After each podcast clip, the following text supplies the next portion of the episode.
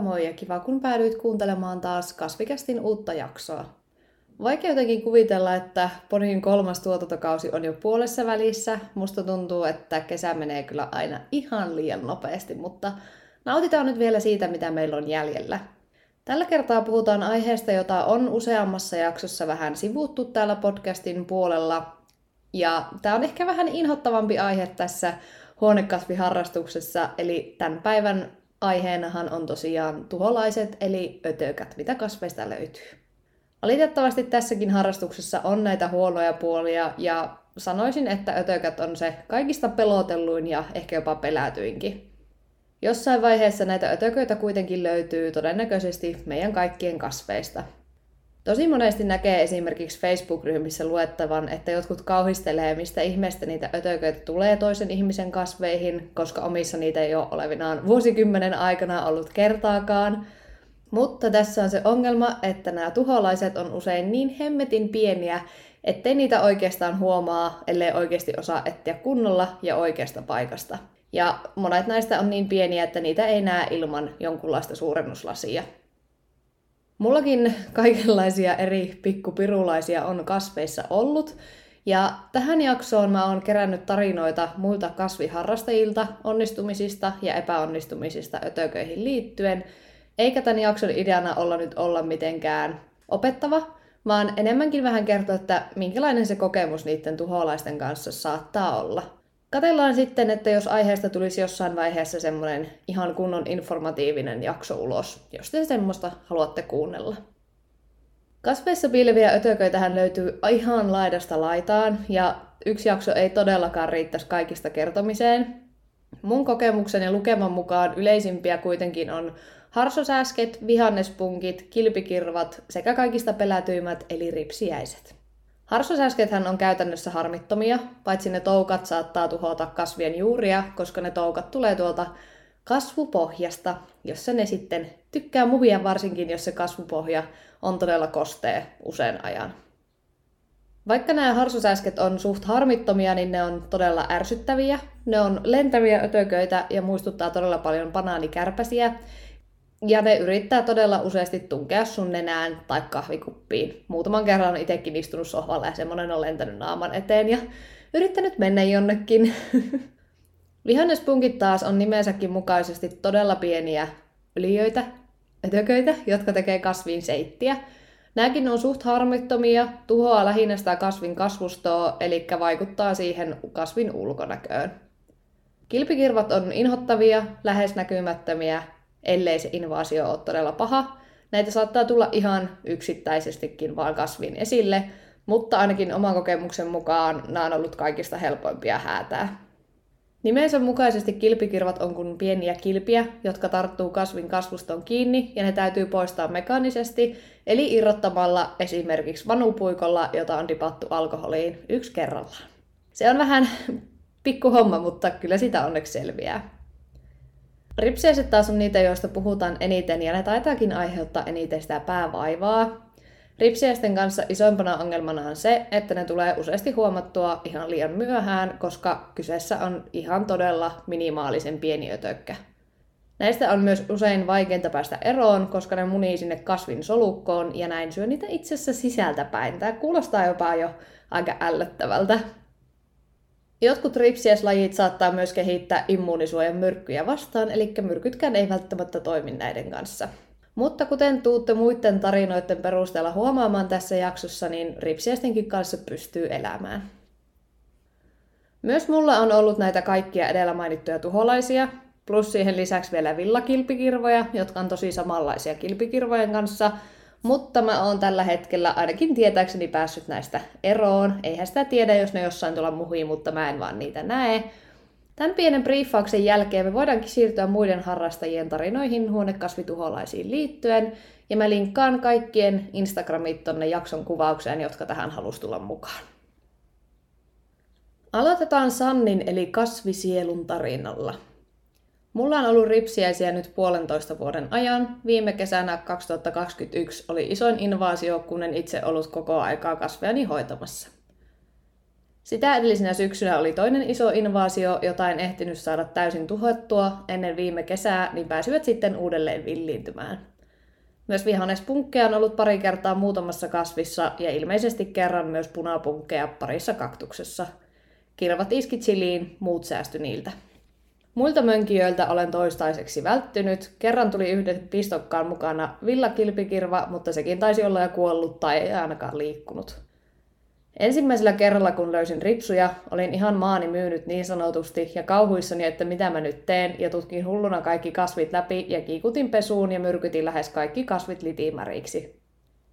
Kirosin hirveästi ja valitin ison äänen poikaystävälle, että nyt ne paskiaiset on tullut tännekin. Melkein vuoden selvisin ilman, kun aloin kunnolla harrastamaan, ja sitten jostain niitä vain tupsahti meillekin. Mietin pääni puhki, miten toimisin ja eristäisin saastuneet kasvit ja hävittäisin tuholaiset. Sitten löytyi samaan syssyyn vielä vihannespunkkeja ja sekin ärsytti suunnattomasti. Tunsin epäonnistuneeni uusien kasvien karanteenin takia ja kiroisin, ettei olisi pitänyt ostaa kokonaisia kasveja, vaan pitäytyä helpommin käsiteltävissä pistokkaissa. Toisella kerralla, kun löysin ripsiäisiä, tympäänyin jälleen ja huokaisin syvään, että taas kävi näin. Ärsytti alkaa putsaamaan, mutta ei auttanut kuin käydä tuumasta toimeen. Kolmannella kerralla huokaisin vain syvään, kirousin ääneen, mutta en jaksanut enää panikoida asian suhteen, vaan melko tyynesti totesin, että nyt kävi näin ja tarkistin muutaman lähellä ollen kasvin nopeasti. Olin jo tottunut ripsiäisiin, joten löytäminen ei ollut enää järkytys. Punapunkkien kohdalla ihmettelin aluksi, että mitä hiton vioitusta kasveihin on tullut, googlailin hulluna vastausta ja sain lopulta kokeneemmilta harrasteilta vastauksen – en ymmärrä, mistä ne olivat tulleet ja pelkäsin, että ne leviävät rakkaisiin hojiini, eli posliinikukkiin, joita oli molemmin puolin saastuneita kasveja. Ne kun on ilmeisesti vaikeita hävittää ja mahdoton havaita paljain silmin ennen kuin tuhot ovat jo laajemmat. Luupillakin näkee juuri ja juuri pienen pieniä pisteitä liikkumassa. Ripsiäisiä olen sekä myrkyttänyt että käyttänyt petopunkkeja ja kesärikkaluteita – todennut, että myrkyttäminen on valitettavasti varmin keino päästä niistä eroon. Punkit kuolivat kuivuuteen ja kesärikkaluteet hävisivät jonnekin. Vihannespunkkeihin olen käyttänyt petoja ja myrkkyjä. Punapunkkeihin tehosi onneksi petopunkit, ei tarvinnut alkaa Ruotsista tilaamaan toipivaa myrkkyä, jota ilmeisesti Suomesta ei löydy tai ei ainakaan silloin muistaakseni ollut. Kirvat lähtivät mäntysuovalla. Lisäksi olen uunittanut kasvualustaa mahdollisten koteloituneiden ripsiäisyksilöiden varalta, että niitä tulisi uudelleen kasvualustasta, jota voi käyttää uudelleen. Paras onnistuminen on ollut punapunkit. Lähtivät kerralla, eikä ole näkynyt sen jälkeen. Myös vihannespunkit lähtivät lopulta, mikä on ollut helpotus. Olen menettänyt kasveja tuholaisille liikaakin, myös rakkaitakin, kun en jaksanut hoitaa myrkyttämiäni pistokkaita, joiksi olin pahimmin saastuneet kasvit leikannut, että saisin aloitettua alusta. Pääsivät sitten mätänemään suljetussa muovilaatikossa, kun en jatkokäsitellyt tarpeeksi nopeasti. Osa myös viime kesäisistä kasveista olivat niin täynnä ripsuja ja vaurioita, että puhtaan pistokkaan ottaminen oli mahdotonta. Suoraan roskiin lensi itse siemenistä kasvattamani Dragon Fruit taimisto. Harmitti todella paljon, koska oli kasvanut kesän aikana upeasti ja oli jo mukavan kokoinen luikeropurkki.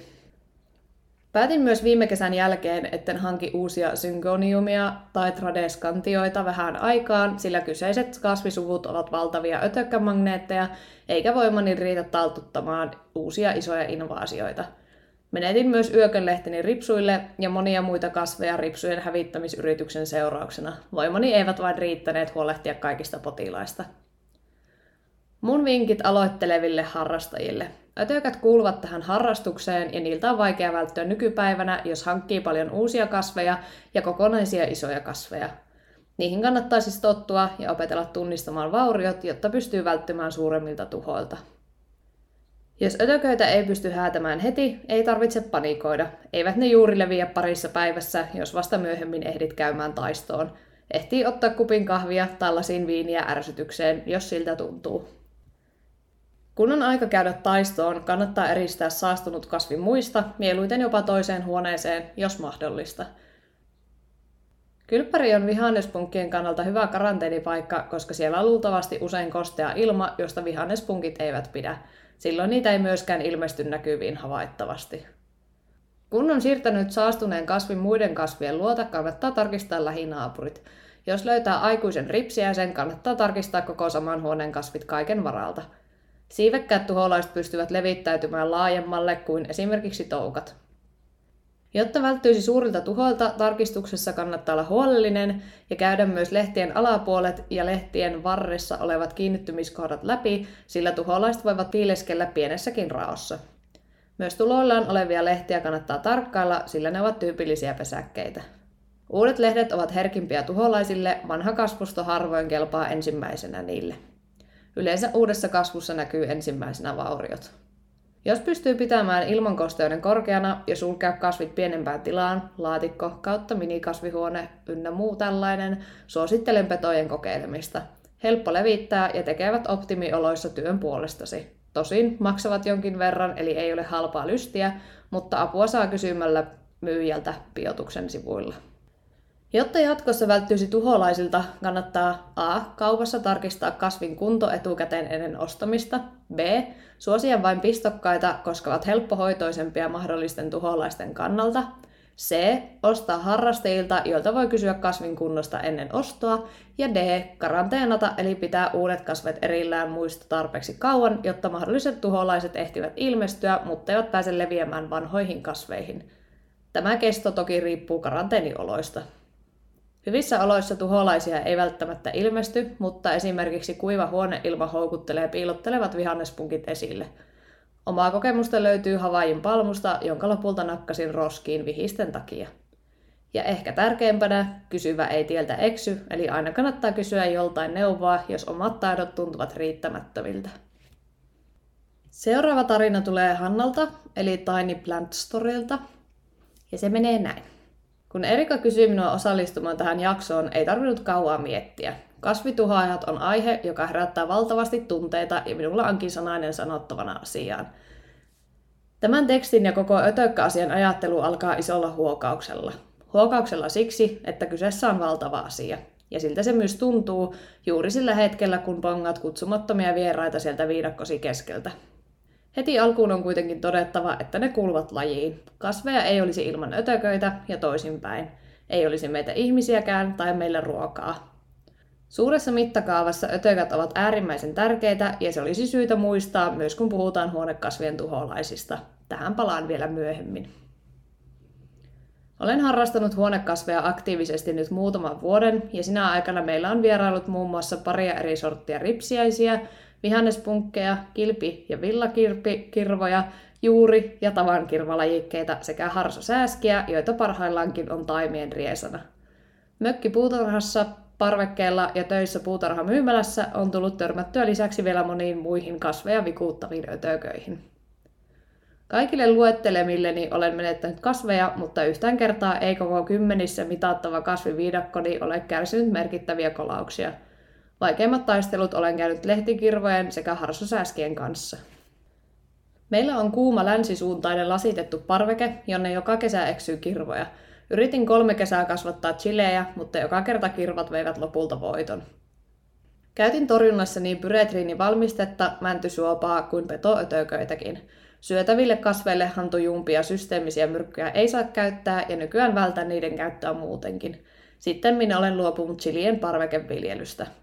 Tätä kannattanee kuitenkin miettiä.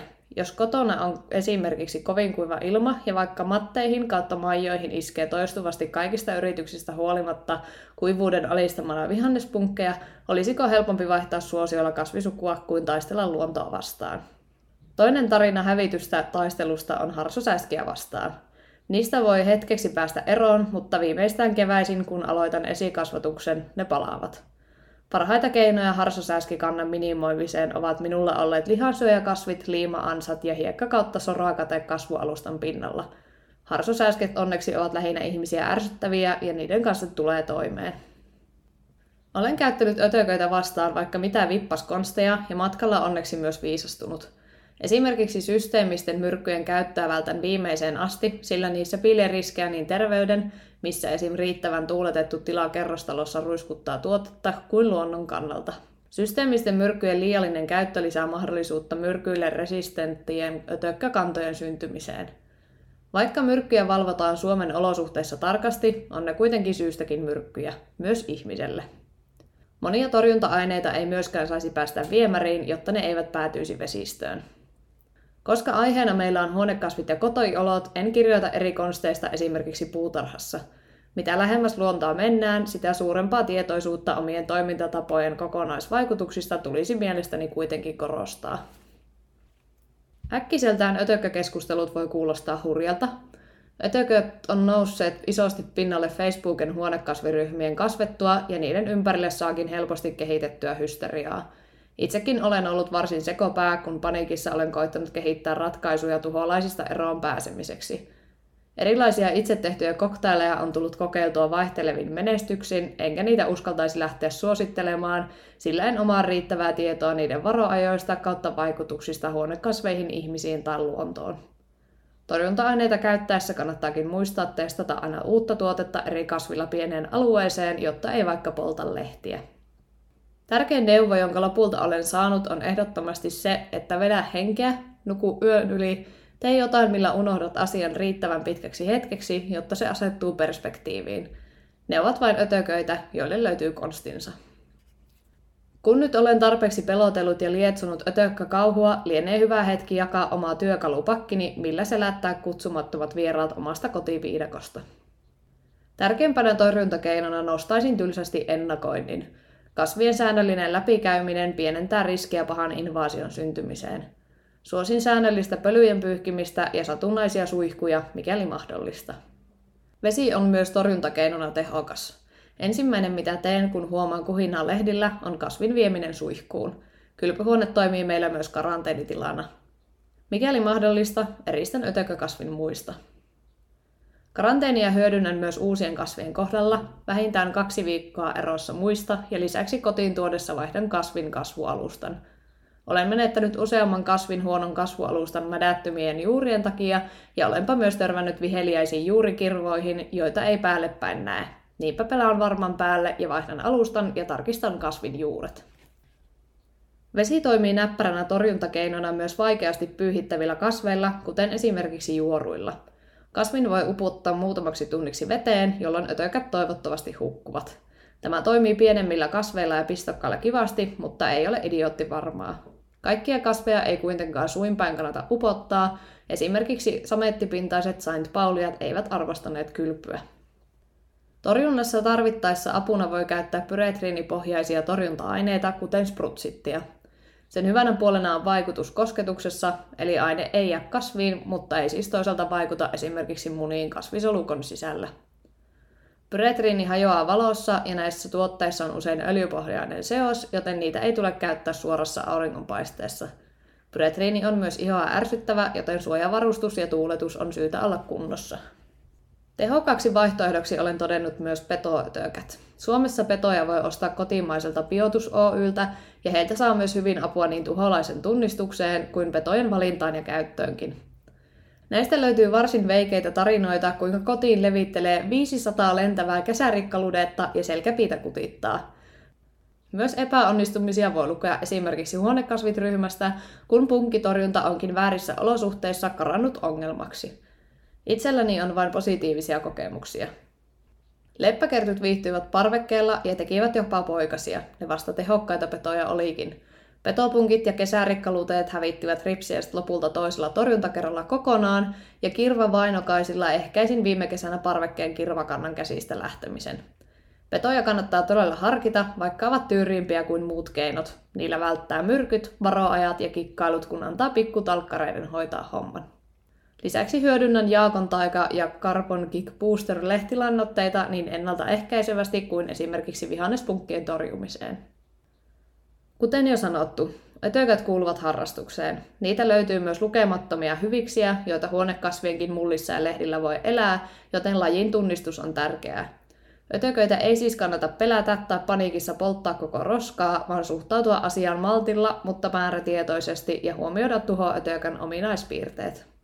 Monesti esimerkiksi vihannespunkkien kohdalla pahentaa tilannetta myrkyillä, kun voisi pärjätä vedellä tai öljypohjaisilla valmisteilla ja vain läheisten alueiden kasvit käsittelemällä.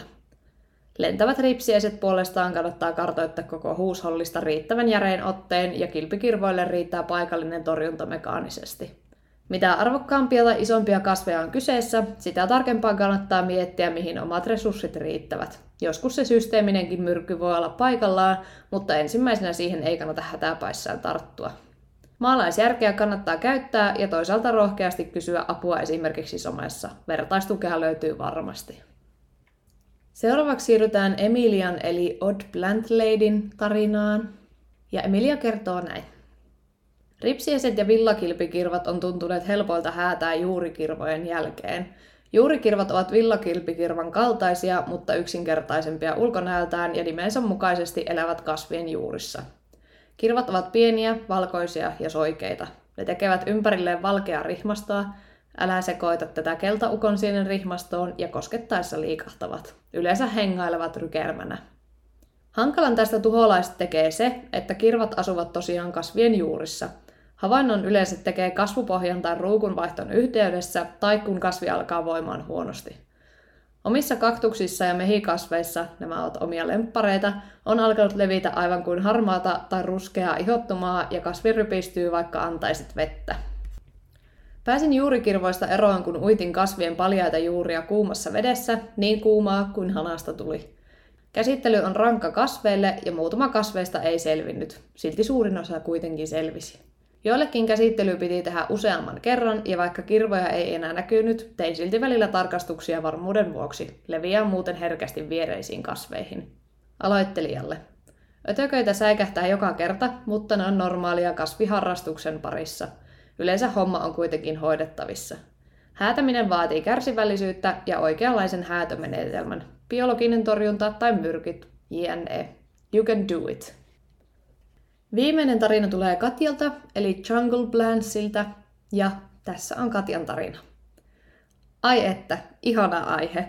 Kasvituholaiset ovat kyllä kasviryhmien ikuinen keskustelun aihe ja ihmisillä on valtavasti ennakkopelkoja ja vääriä ohjeita – itse olen intohimoinen harrastaja, ensimmäisen vuoden puutarhuriopiskelija, mutta en suinkaan mikään ammattilainen ja takuu varmasti on vääriä tietoja itselläkin.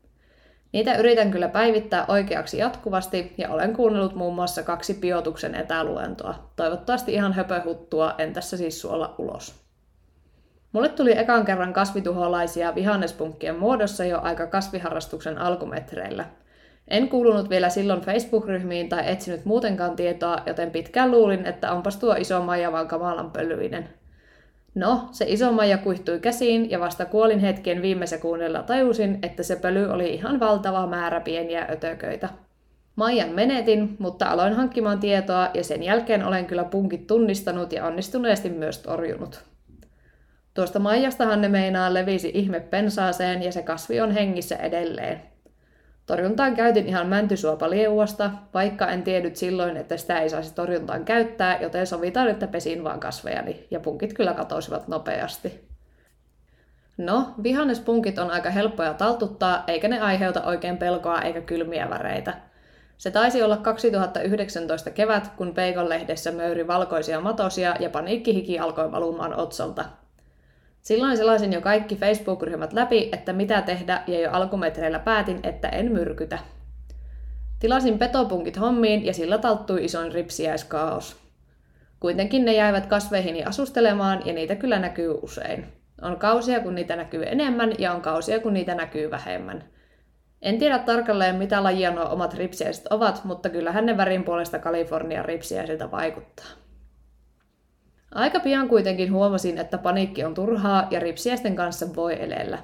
Ei meistä koskaan parhaita ystäviä tule, varmaan sen takia, että tapan niitä, mutta saman katon alle sovitaan. Ja se jos mikä ihmisiä kummastuttaa. Mulla on kuitenkin kasveja jotain välillä 60 ja 80 ja joukossa kyllä ihan rahalla ostettuja, joku saattaisi niitä pitää jopa kalliina kasveina. Olen saanut kuitenkin ripsiäiskannan pidettyä hyvin kohtuullisena ja ne on tehneet tuhoa aika vähän. Totta kai on lehtiä, mitä olen napsaissut pois ripsujen takia ja olen leikannut pari kasvia alaskin tästä syystä. Jostain kasveista olen luopunut kokonaan, jos ne on ollut enemmän ripsiäisten suosiossa kuin mun suosiossa. Käytän suht säännöllisesti Carbon Kick Boosteria ja muutaman kerran vuodessa tilaan biotukselta kesärikkaluteita ja tai petopunkkeja. Kyllä, ne maksaa, mutta niin on maksaneet kasvitkin. No mutta miksi en myrkytä? Mullahan olisi jopa lupa ostaa vähän tehokkaampia kasvinsuojeluaineita, mutta mulla on periaate, että harrastaja ei myrkkyjä tarvitse. Mä ymmärrän ne ammattiviljelijöillä, joilla on siitä sadosta kiinni elinkeino, mutta harrastajalla se ei sitä ole. Arvostan myös rikasta kasvualustaa, eli annan kaiken maailman mönkiäisten siellä elellä rauhassa, ja tästäkään syystä en ala käyttämään systeemisiä myrkkyjä, että en tapaa vahingossa myös näitä hyödyllisiä ystäviä. Toki myös myrkyt menevät viemäriin tavalla tai toisella, eikä ole tietoa, miten ne vaikuttaa vaikka asunnon huoneilmaan. Suhtaudun niihin siis suurella varauksella. En sano, että en tule koskaan myrkyttämään kasvejani kunnon myrkyillä, koska eipä sellaista kannata lupailla. Luonnon pyretriiniä olen kokeillut pariin kasviin toisessa asunnossa, enkä kyllä huomannut sillä niin valtavia etuja, vaikka Carbon Kick Boosteriin nähden, että viitsisin alkaa sillä käsittelemään kaikkia kasveja ja ottamaan mitään turhia riskejä. Joten se kokeilu jäi siihen ja tilaan jatkossakin petoelukoita hoitamaan tuholaisongelmaa. Kasvituholaiset ja varsinkin kasvien kyky puolustautua niitä vastaan kiinnostaa mua paljon. Yritänkin vahvistaa enemmänkin kasveja pitämällä kasvupohjan eliörikkaana, lannoittamalla oikein sekä käyttämällä jaakontaikaa lehdille ja EMA-mikrobiliuosta kasteluveden mukana. Uskon siis vahvasti siihen, että terve kasvi osaa myös itse torjua tuholaisia ja myrkyt vaan heikentää sitä kasvin omaa vahvuutta. En hätkähdä yksittäisistä kasvituholaisista enkä edes muutamasta kymmenestä – Totta kai tämä harrastus olisi helpompaa ilman niitä ja välillä se jatkuva tarkkailu kyllästyttää.